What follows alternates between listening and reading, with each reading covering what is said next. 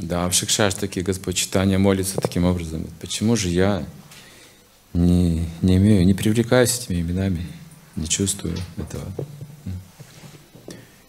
Я проходил такой семинар у Шиврама Махараджа, помню, о Святом Имени Харинама Чинтамани. Как раз такую тему там он обсуждал.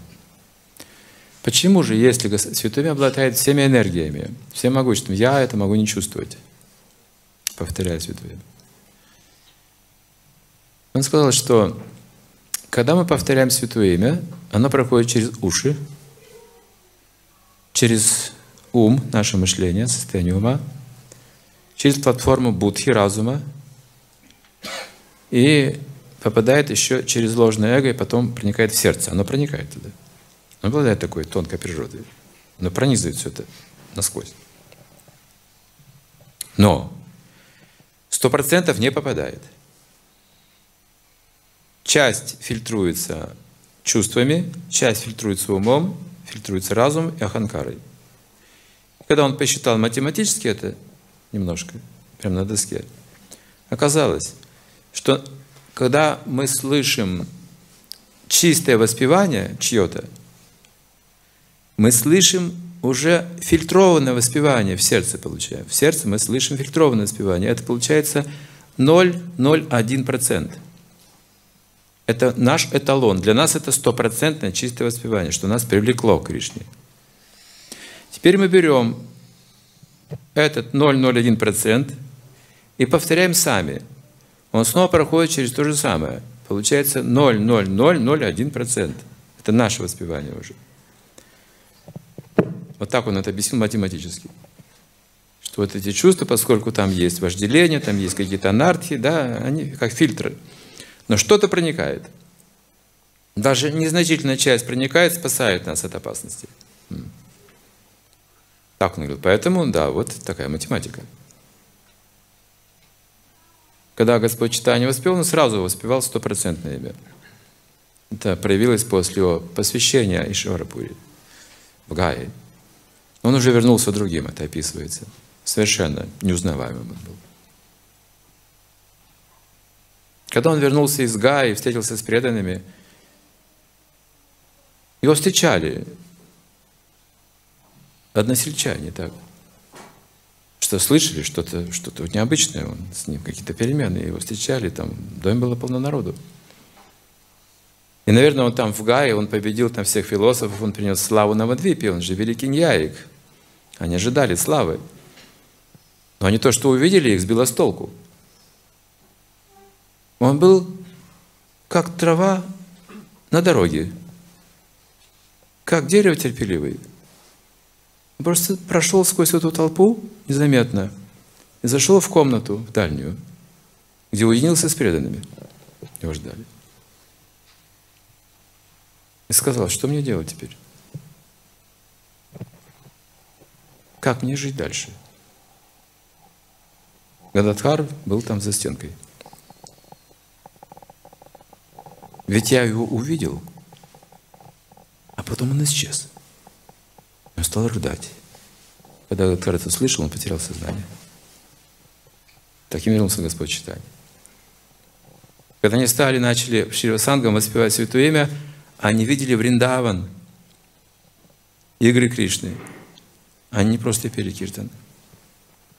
Они все видели, эти игры проявлялись в присутствии Господа Чайтаньи. Вот это как бы наш шанс медитировать на Чайтанья-чаритамриту. Это вселяет в нас веру и дает некий такой, знаете, вкус, отраженный вкус, как бы его назвать. Может быть, мы еще не имеем вкуса, но отраженный вкус от Священного Писания, от тех событий. Мы вдруг тоже можем заплакать, читая Чайтанья-чаритамриту, пролить слезы о Господе Чайтанье.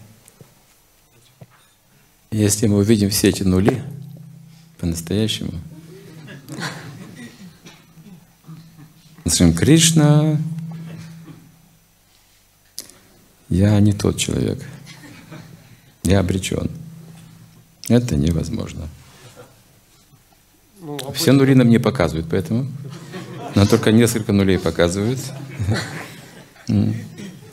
И когда же человек привязался немножко к Кришне, к процессу, к гуру, тогда открывается больше нулей. Что он уже не может не бросить, да? Кришна его связывает таким образом. Но он начинает видеть реальность больше еще, что пропасть между мной и Богом, пропасть, пропасти бездонные. И что тогда происходит? Вот тогда он начинает повторять Харе Кришна мантру. Кришна, Кришна, Кришна! Вот тогда он начинает в сердце вот так повторять мантру. От безнадежности, да? Такой. А кто поможет, правда, кто поможет? Призыв ачарьев такой: плачьте, Господи, Чайтанья. Я слышал лекцию Гургавинда Махараджа, где ученик там задал какой-то вопрос, и он там 2 часа, по его ложному эго, 2 часа. И не прекращает. Это было что-то. Если бы я был на том месте, я не знаю, наверное, у меня бы вообще Аханкара бы была уничтожена. Вообще полностью. Как тут выдержал человек, не знаю. Почему ты не плачешь, Господи, Чайтанья? Он снова. Почему ты не плачешь? Ты о себе плачешь. О себе плачешь. А Господи, почему не плачешь, Господи, Чайтанья? И так, 2 часа, он разные аргументы. Это было просто разгром какой-то, Аханкары полный. Потому что все просто. Плачьте, Господи, Чайтанья. Мы становимся просто попрошайками. Мы ищем милости. Дай мне эту милость. Ну дай мне эту милость. Так это вот Трината Писуничина. Ну кто я такой? Вот такова Кали-Юга. У всех есть такое себе мнение какое-то. Такая Кали-Юга. В такую эпоху мы живем. И, конечно, человеку нужно увидеть, гордому человеку Кали-Юги нужно увидеть, что такое настоящая гордость. Скажет: все, я понял. Я стану как трава на дороге. Если я стану таким, как этот преданный, я готов стать травой на дороге. Терпеть как дерево и даже больше. Я буду всем служить.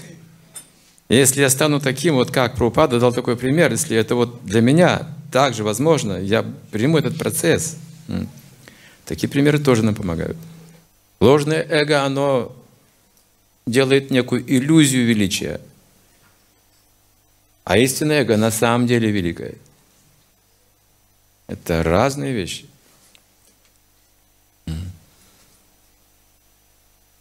Быть слугой Бога — это очень самое почетное положение.